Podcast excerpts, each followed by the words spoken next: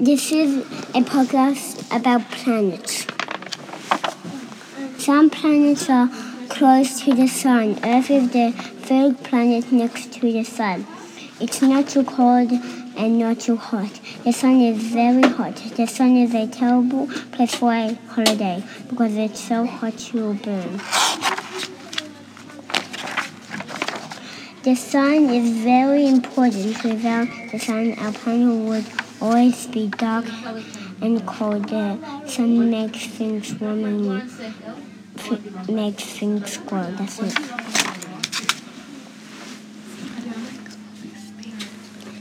Bye. Thanks for listening.